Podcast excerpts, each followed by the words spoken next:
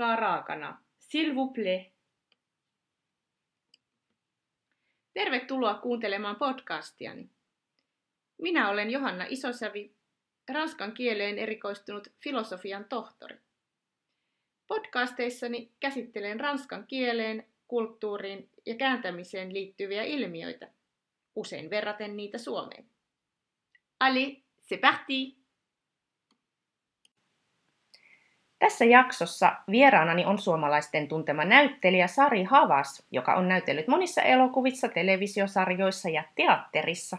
Sari ei oikeastaan edes esittelyjä kaipaa, mutta miten Sari ja Ranska liittyvät yhteen? Keväällä ilmestyi Merja Asikaisen toimittava, toimittama kirja Riviera terveisin Sari Havas, Dotsendon kustantamana. Sarilla on ollut asunto Ranskan Rivieralla jo 15 vuotta ja kirjaa on mainostettu henkilökuvana, matkakirjana ja elämyskirjana. Siinä on muuten oikein ihastuttavia kuviakin, jotka eivät valitettavasti välity podcastin kautta. Lämpimästi tervetuloa podcast-vieraaksi Sari Havas. Kiitos Johanna. Täytyy ensin kysyä sinulta, Sari, että miten Ranskasta tuli sinulle niin tärkeää, että päädyit jo yli kymmenen vuotta sitten hankkimaan sieltä ihan oman asunnon? No se matka on moninainen ehkä. Ähm, tuota, no, niin, kun olin lukiossa, niin mun isoveljeni oli ottanut Ranskan, enkä minä sitten sen kummempia miettinyt, vaan tällä tavalla niin auktoriteetin perässä otin myös Ranskan aineeksi. En oppinut yhtään mitään. En aivan surkea oppilas olin, niin kuin kielissä yleensäkin. Mutta kuitenkin siinä oli jotain tarttumapintaa, että sitten kun olin ylioppilas ja lähdin niin kuin vuodeksi elämään Eurooppaan ja päädyin Pariisiin aupairiksi, niin kai se oli kuitenkin pikkusen antoi mulle pontta niin kuin valita Pariisi. Pariisi on aina ihana mm, valinta, kyllä. mutta siis tuli jo kauan aikaa sitten kauan aika... kiinnostus Ranskaan. Jollain tapaa tuli se kiinnostus kyllä ja, ja Pariisissa sitten mä olin sen vajavuoden ja, ja vaikka mä olin maailman yksinäisin tyttö siellä semmoisessa vessan kokossa vinttihuoneessa, niin, niin tota, siltikin mä rakastuin Pariisiin ja ää, Ranskaan ja, ja tota, halusin sinne sitten takaisin ja aloin haaveilemaan jopa omasta kodista. Aika usein minulle sanotaan, että kyllä se ranska olisi niin kaunis kieli ja olisi ihana sitä puhua, mutta monesta se tuntuu vaikealta, varsinkin ääntäminen, kun sitä äänetään hyvin eri tavalla kuin suomea. Puheen mm. ymmärtäminenkin saattaa olla hankalaa, kun he tuntuvat nielevän puolet mm. äänteistä. Täytyy kysyä, että Sari, miten sinulta sujuu ranskan kieli? Miten olet sitä oppinut? Ah, c'est bien, merci. Ah, Eli, bien. Eli aika hyvin. Äh, tota noin, niin, todellakin siis aina voisin oppia lisää, mutta olen tässä vuosien varrella sitten oppinut sitä ja siinä on tietysti motivaattorina ollut, kun on se oma paikka ollut. Ja, ja sitten siellä eläessä siellä tai käydessä siellä, niin ainahan tulee myös jotain ongelmia vastaan. Ja ne, oikeastaan ne ongelmat on semmoisia, että siinä oppii uusia sanoja, on se sitten sähköongelma tai nettiongelma tai kaupassa joku ongelma, niin ne jää ikään kuin mieleen, että, että, että siitä avautuu niin kuin joku uusi juttu. Ja, ja tota, kyllä mä pärjään siis ranskan kielellä, mutta niin kuin sanoinkin, niin, niin aina sitä haluaisin oppia lisää. Ja heti niin kuin, kun mä sutki tapasin Johanna, niin ajattelin, että voi tossahan tulee mulle uusi ranskan kielen opettaja. no niin, tota, sillä tavalla, että, että tota, se on suuri intohimo ja se on kaunis, kaunis kieli. Mutta kyllä mä tykkään italian kielestä myöskin ja sillä tavallahan se on helpompaa, kun Italia kirjoitetaan, niin se myös lausutaan sillä tavalla Kyllä.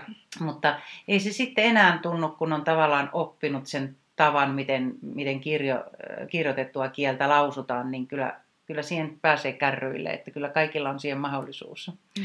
Joo, se on hyvä tilaisuus siellä maassa, kun mm. tavallaan saa ja on pakko Joo. puhua. Puhuvatko eteläranskalaiset edes englantia kovin paljon? No nykyään ne puhuu kyllä enemmän, että tuota, koska sielläkin on tämä tota, englanninkielinen musiikki ja leffoja ei aina enää tota, noin, niin, dupata, mikä on hyvä, vaan siellä on tekstitys sitten niin tuota, kyllä ne on alkanut oppimaan. Ja nuoret tietysti, kun ne on täällä internetmaailmassa, niin, niin, niin kyllä siellä sitten ovat oppineet puhumaan sitä. Että monesti ranskalaiset sanoo, nytkin oli semmoinen, nyt on pari päivää sitten tullut Ranskassa ja Ranskasta, siellä oli yksi tilaisuus, missä oli ihmisiä ja sitten me kysyttiin vähän, koska mun mies ei puhu ranskaa, että osaako he puhuu englantia. Ei, ei, ei, me ei puhuta englantia.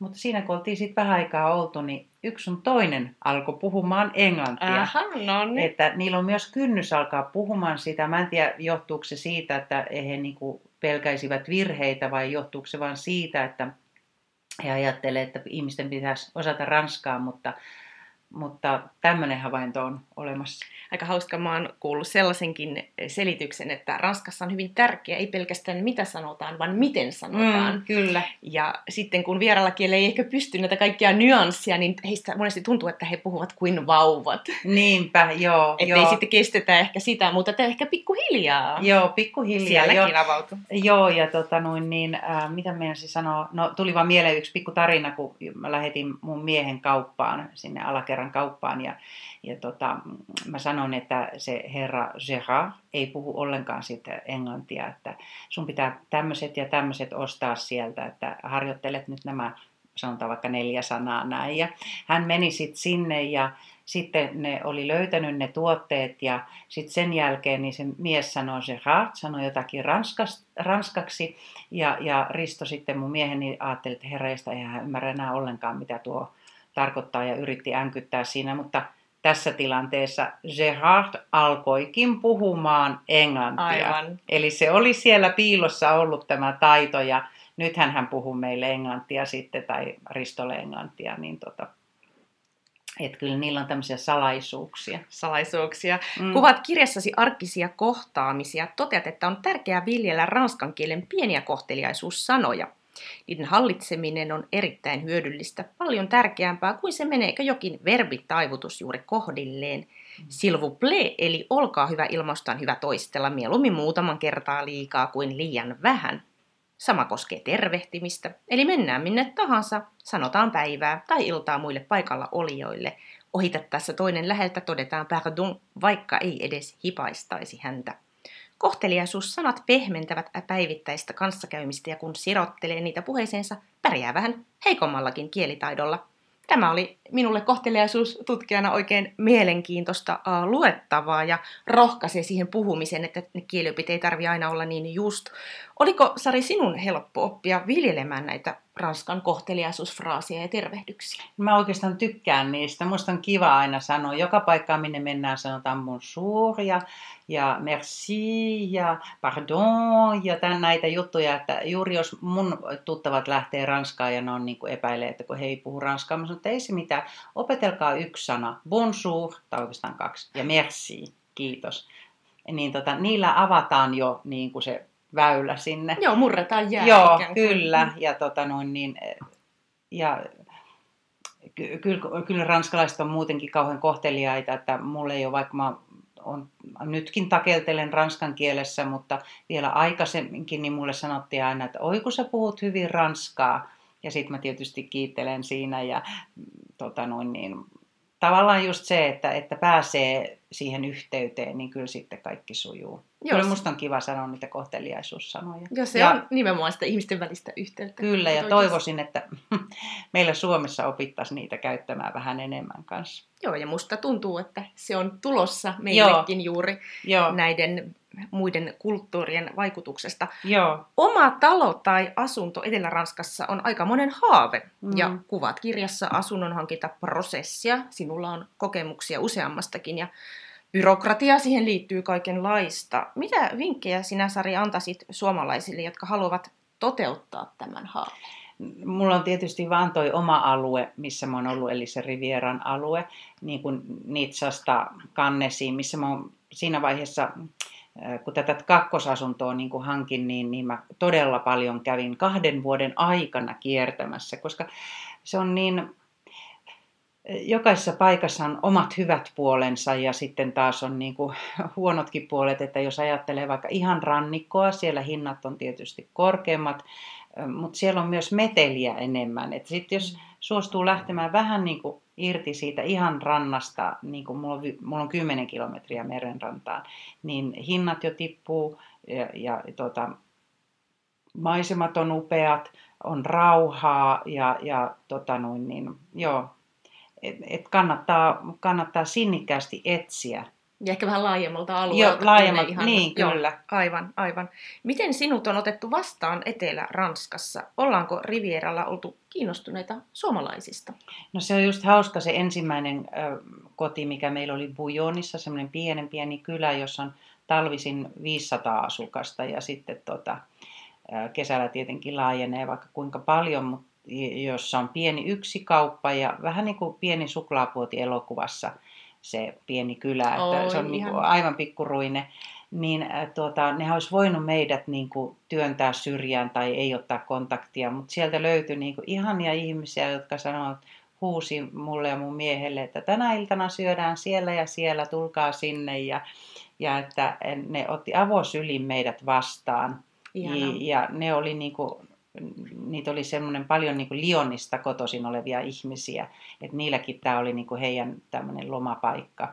Oi ihanaa, mehän niin. asuimme perheen kanssa pari Aa, vuotta sitten syksyn Lyonissa, kun olin Ihan vierailevana totta. tutkijana, niin Lyon wow. on kyllä sydäntä lähellä ihana kaupunki myös. Tutustuitko koskaan siellä semmoiseen suomalaiseen näyttelijättäreen, joka on siellä? Et... Kyllä, Sallaan. Tutu, joo, Salla. Kyllä, kyllä. Näin on pieni maailma. näin joo. On. Salla, mä vaan ihan, jos saa sanoa, niin kuin aivan mahtava nainen, kun se on siellä tota, todellakin niin kuin toteuttanut omaa unelmaansa, mennyt Ranskaan, on näyttelijä, saa tehdä sitä, sitä näyttelijän työtä Kyllä, vielä vieralla siellä, kielellä. Vieralla oh, kielellä. Oh, oh. Ja on myös aktiivinen ihan niin kuin tämmöisessä näyttelijäliittoon liittyvissä asioissa, joo, että jo.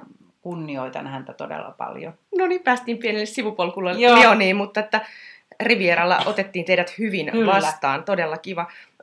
Sinä kuvaat kirjassa myös päivärytmiä Rivieralla, saattaa hieman poiketa suomalaisesta päivästä ja Kerrohan meille kuulijoille, miten tyypillinen päivä siellä Etelä-Ranskassa etenee joskus, taitaa jatkua vähän myöhempäänkin, yöhön asti siellä on iltarytmi. Niin, no me tavallaan rytmistä pitää pikkusen huolen se, kun me asutaan kirkon vieressä. niin, tota, siellä se kirkon kello paukuttaa aina ne kellonajat, ei pelkästään, jos vaikka sanotaan, että kello olisi kuusi, niin, niin tota se lyö kuusi kertaa kauniisti kyllä, mutta pitää sitten pienen tauon ja sitten uudestaan taas kilkuttaa kuusi kertaa, että ymmärsittehän varmasti, että kello on kuusi. Aamulla kahdeksalta tulee sen lisäksi vielä semmoinen kiemurainen semmoinen kello kahdeksan soitto ja näin. Ota pikku yskä. Ei haittaa niin, tota, mitä. Mm, No mutta tota, aamulla tietysti niin ne mutteripannulla keitetään ne kahvit ja sitten mieheni monesti käy hakemassa sitä tuoretta leipää. Meillä on ihania pähkinäleipiä ja semmoisia. Meillä on monta boulangeria siinä vieressä. Kyllä niitä on Lionistakin niin, ikävä. Minulla joo, ja koko perheellä. Kyllä. Mm. Ja tota no, niin no sitten niin kun aletaan pohtimaan, meillä toki on kaunis näkymä siitä, että meri näkyy, mutta, mutta tietysti sitä haluaa lähteä sitten, niin kuin Ranskassa lähdetään ulos elämään sitä päivää, että harvemmin jäähän kotiin. Ja, ja tota, riippuen siitä sitten, että mitä, mitä me nyt halutaan, mennäänkö me merenrantaan, mennäänkö me jonnekin vuoristokylään tai patikkaretkelle tai kaiken maailman. Siinähän on ihanuus se, että siellä on sekä on Italia, on meri, on vuoristo, talvella voi mennä laskettelemaan ja kaikkea mahdollista. Että se on tavallaan niin kuin runsauden sarvi, mistä pitää sitten valita.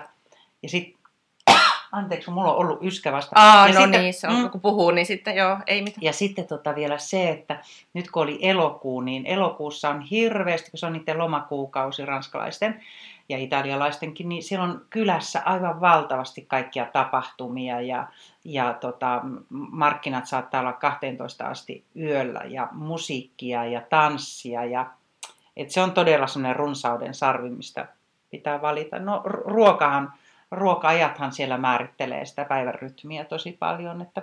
Se on totta, Ranskassa ei syödä sillä milloin vaan niin, joo. on nälkä, vaan se on sosiaalinen tapahtuma. Olisinkin seuraavaksi ottanut puheeksi tämän ruoan koko Ranska, kuten myös Etelä-Ranska, on tunnettu aivan erinomaisesta ruuasta. Ja kerrot kirjassasi, että olet luonnostasi herkkusuu ja makuaistisi ovat laajenneet Ranskan myötä. Mm. Ja kirjastasi löytyy myös kiinnostuneille muutaman ranskalaisen ruoan resepti. Ja. Esimerkiksi crêpe, eli mm. nämä ranskalaiset letut. Mm. Bisaladière, sipulipiirakka ja on sinisimpukoita mm. arabiatta kastikkeessa. Millaiset ruoat, Sari, sinulle maistuu erityisesti siellä Etelä-Ranskassa? Näin kesällä on ihana tuota, syödä tietysti kevyesti, eli kaiken maailman ihania chèvre-salatteja ja nitsan salattia ja erilaisia salaattijuttuja koska mä, on, niin kuin, mä inhon kylmää ja mä pelkään kylmää ja mä nitistyn kylmässä, niin, niin, tota, no, niin ää, Suomessa harvoin on niin lämmintä, että mä pärjään salatilla. Aivan. Mä tarvin sen lämpimän ruoan. Mutta onhan siellä tosiaan, niin kuin tuossakin jo mainitsit joitain, niin valinnanvaraa on valtavasti. Sitten mä kyllä, ja, ja tekee mieli syödä ulkona ja nähdä sitä ihmisten elämistä siellä ja, ja tota, tällä tavalla. Mutta toki me tehdään välillä, ei voi aina elää ravintolassa. Että niin, valitettavasti. Kotonakin, kotonakin tehdä ruokaa. Toisaalta se on sitten ihanaa, kun voi vaan se on vanha, vanha tota, keskiaikainen kylä ja siellä on, tämäkin on niin kuin ikivanha tämä rakennus, niin, niin tuota, laittaa kynttilöitä palamaan ja, ja tehdä ruokaa ja avata rosepullo ja laittaa musiikki soimaan. No se kuulostaa ihan mukavalta ruoanlaitolta. Se on mukavaa. Onko sinulle joku erityinen ruokalaji niin kuin suosikki sitten, mitä tykkäät kokata no, itse? Mm, ai, kokata itse mä ajattelin, että syödä ravintolassa. No, no, sano, sano molemmat. Meidän, meidän tota, no, niin siinä, kun se on se keskusaukio, semmoinen kylän keskusaukio, jossa on tuota, kaupungintaloja ja katedraalia ja ravintoloita ja näin, niin siinä on se ikivana neljännessä sukupolvessa jo tota, ravintola Clemenceau, niin, niin mä tykkään siellä syödä e, just sitä arabiata, tota, simpukoita, ne on aivan taivaallisia. No sitten mikä talviaika on ihana, on ankka. Monessa paikkaa laitetaan sitä ankkaa oikein, oikein hyvin. Mä itse olen kokeillut sitä välillä tehdä mä en ole osannut tehdä niin semmoista herkullista kuin mitä mä siellä on Se on aika vaikea, niin, kuivaksi. Just on. niin. Joo, joo. No kerrot kirjassa, että olette reippaasti hypännyt rattiin myös Ranskassa ja autoilutarinoitakin siellä on. Miten siellä etelä-ranskalaisen liikenteen sijassa suomalainen pärjää? Kyllä siellä pärjää, mutta pikkusen pitää tota asennetta eli attityydiä niin kuin terästää, koska ranskalaiset on reippaita niin kuin ottamaan niin kuin oman tilan. Eli tavallaan ne tulee myös liikenneympyrään sillä nokka vähän pitkällä. Näyttää siltä, että nehän tulee siihen, mutta kyllä ne pysähtyy ja antaa, niin kuin, antaa tota tilaa sulle. Mm, ja, ja siellä ei niin kuin mennä anelemaan omaa paikkaa, vaan pitää olla rohkea. Totta kai pitää olla hirveän tarkka myös, että näkee joka puolelle, ja, ja tota, koska siellä on mopoja ja moottoripyöriä, jotka viuhuu ja ne etsii niin kuin semmoista, ne niin kuin, tota noin, niin, kiemurtelee siellä liikenteen joukossa, niin, niin niitä voi yhtäkkiä, yhtäkkiä ilmestyä niin, että sä et ole ehtinyt havaita, että pitää olla niin kuin aina katsoa ekana se, että ei niitä. Ja kyllähän siellä onnettomuuksia mm. tapahtuu. Oletko itse selvinnyt ilman suurempia Joo, täytyy heti kommelluksia? Eteen. On selvinnyt mm. ilman suurempia kommelluksia, mutta on nähnyt, että no varmasti nyt tulee niin kuin mieleen muutamankin kerran, että moottoripyörä ää, kuski makaa maassa ja, ja tota, no niin. Joo, se on vähän suojattomampi. Se on suojattomampi, joo. joo. Mutta on mullakin siis sanotaan tämmöisiä läheltä piti tilanteita ollut, että huhhuh, on se välillä hurjaa. Aivan. Siirrytään puhumaan vähän ranskalaisesta rakkaudesta, jota myös kirjassasi käsitellään. Muistan, kun vuoden alussa podcast-vieraanani oli Ylen Pariisin kirjeenvaihtaja Annastina Heikkilä. Mm. Hänen kirjansa käsitteli totuuksia Ranskatara-myytin takana ja, ja siellä puhuttiin, ja puhuttiin Annastinan kanssa ranskalaismiesten ritarillisuudesta, oli kukkaisnaisia ja ritarimiehiä ja sinäkin mainitset kirjassasi flirttailevan Gallian kukon. Mm ja vähän joskus vapaamielisempiä käsityksiä tähän rakkauselämään tutu Ranskassa olevan. Hauska anekdaatti on mainos ranskalaisessa kukkakaupassa, josta mm-hmm. mainitset, että muistathan hankkia kukat vaimolle, mutta ethän unohda myöskään rakastajatartasi. Niin. Ja sinulla on itselläkin kokemusta suhteesta varattuun ranskalaiseen mieheen. Itse olit, olit vapaa nainen. Niin miten tämä ranskalainen rakkauselämä nyt sitten menee? Kuinka sen pyörteissä suomalaisnainen pärjää? No tota, tavallaan se oli hurja ja ihana kokemus, koska sitä temperamenttia ja tulisuutta semmoista niin kuin löytyy. Mutta eihän se nyt tietenkään ihan kiva ole, kiva ole, jos mies on varattu. Mutta toisaalta näin myöhemmin ajatellen, niin, niin tota, ehkä siitä suhteesta niin kuin ei olisi oikeasti tullut sitten mitään, niin kuin, että oltaisiin yhdistetty tämä ranskalais-suomalainen niin kuin elämä, mutta tota, kokemuksena mahtava, että en antaisi poiskaan. niinpä, niinpä. Mm. Mutta että tuntuuko, että ne on vähän e- erilaisia nämä raskalaiset rom- romantiikan tavat tai muuta? Että joo, miten... joo. Että, että ei ainakaan näissä rakkaussanoissa säästelty. No niin. että tota, no, niin sitä sai paljon kuulla ja, ja tota, mikä on tietysti ihanaa ja vähän semmoinen, niin kuin, että sitä kannattaa meilläkin kyllä viljellä reippaasti, että, että sanottaisiin sille toiselle useasti, että mä rakastan sua eri tavoin. Siinäkin voi olla luova.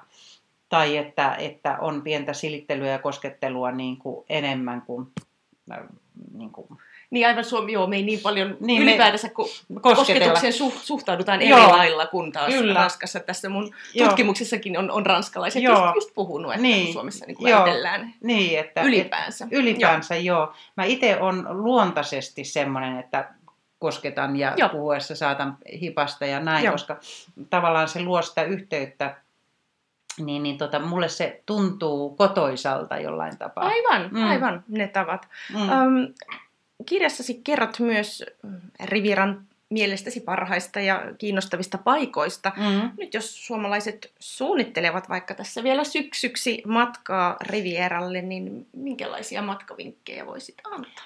No mä tykkään, jos puhutaan vaan siitä Riviera-seudusta, niin, tota noin, niin mulle Nitsa on vähän niin kuin liian ähm, metelinen, liian Joo täynnä, että mä tykkään olla niillä, musta on kiva käydä siellä, mutta, mutta mä tykkään niin kuin enemmän just Vans on tämä mun paikka ja en halua sieltä lähteä itse pois. Se on koti. Se on koti. Mm. Ja, ja, tota, ja sitten mutta musta on ihana käydä Antibessissä mm-hmm.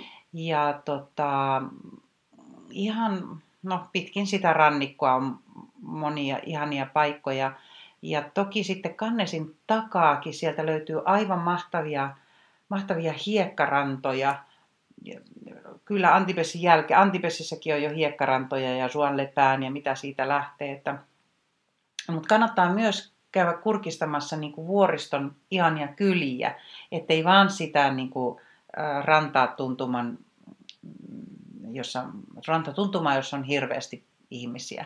Niin aivan, että voi lähteä vähän kauemmaksikin mm, siellä mm. seikkailemaan. Käydä niin... seikkailemassa, vaan se on yksi hyvä kohde. No niin. Ja sen vieressä on Saint Paul de Vence, ja tota, no, niin se on myös mahtava pieni kylä, jossa on valtavasti gallerioita ja, ja tota, taidetta, ja siellä on ihana kävellä. Ja, joo. No niin, tässä tuli vinkkejä ehkä sellaisesta Etelä-Ranskasta, joka ei ole välttämättä niin tuttu mm, joo. suomalaisille, että, joo. että joskus kannattaa vähän, vähän poiketa niistä mm. turisti, turistipaikoista joo. kauemmaksikin.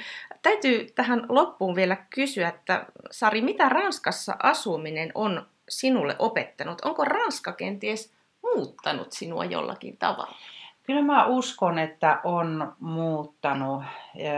Ja mullahan on koko ajan kaipuu. Nyt mä oon tullut, niin kuin, mikäs päivä nyt on perjantai. perjantai. Mä tulin sunnuntaina, tässä on niin kuin neljä, viisi päivää, niin, niin mulla on jo kaipuu sinne. Sulla on jo ikävä toiseen kotiin. niin, että, ja kun mä en ole saanut olla semmoisia oikein pitkiä pätkiä siellä, vaan, vaan sitten tota, on pitänyt tietysti tulla töiden tällaisten niin. takia niin kuin tänne Ähm, se on opettanut varmasti mulle semmoista tota, spontaaniutta, rohkeutta jutella vieraiden ihmisten kanssa, nauttia siitä kokemuksesta ja, ja tota, no jos mä yritän kiteyttää, niin voisiko se olla nautinto ja rohkeus, jotka on niin kuin Aika hieno. Mm. Mun mielestä se on oikeastaan aika paljon sitä, mitä tämä ranskalainen joie de vivre, Joo. tietynlainen tämmöinen elämän, elämän ilo, ilo ja Joo. nautinto. Joo. Joo. Et jotenkin, että sehän liittyy aika paljon rans, ranskalaisuuteen myös. Kyllä. Että ei, ei vaan totisesti toteuteta panna elämää menemään. Niin, että... että nyt pitää suorittaa niin. seuraava päivä, seuraava päivä, vaan pysähdytään katsomaan sitä päivää, että mitä tämä antaa. Juuri näin, se on aika hieno oppi. Lisää kertomuksia Rivieralta ja kauniita kuvia löytyy siis Merja Asikaisen toimittamasta kirjasta. Riviera terveisin Sari Havas.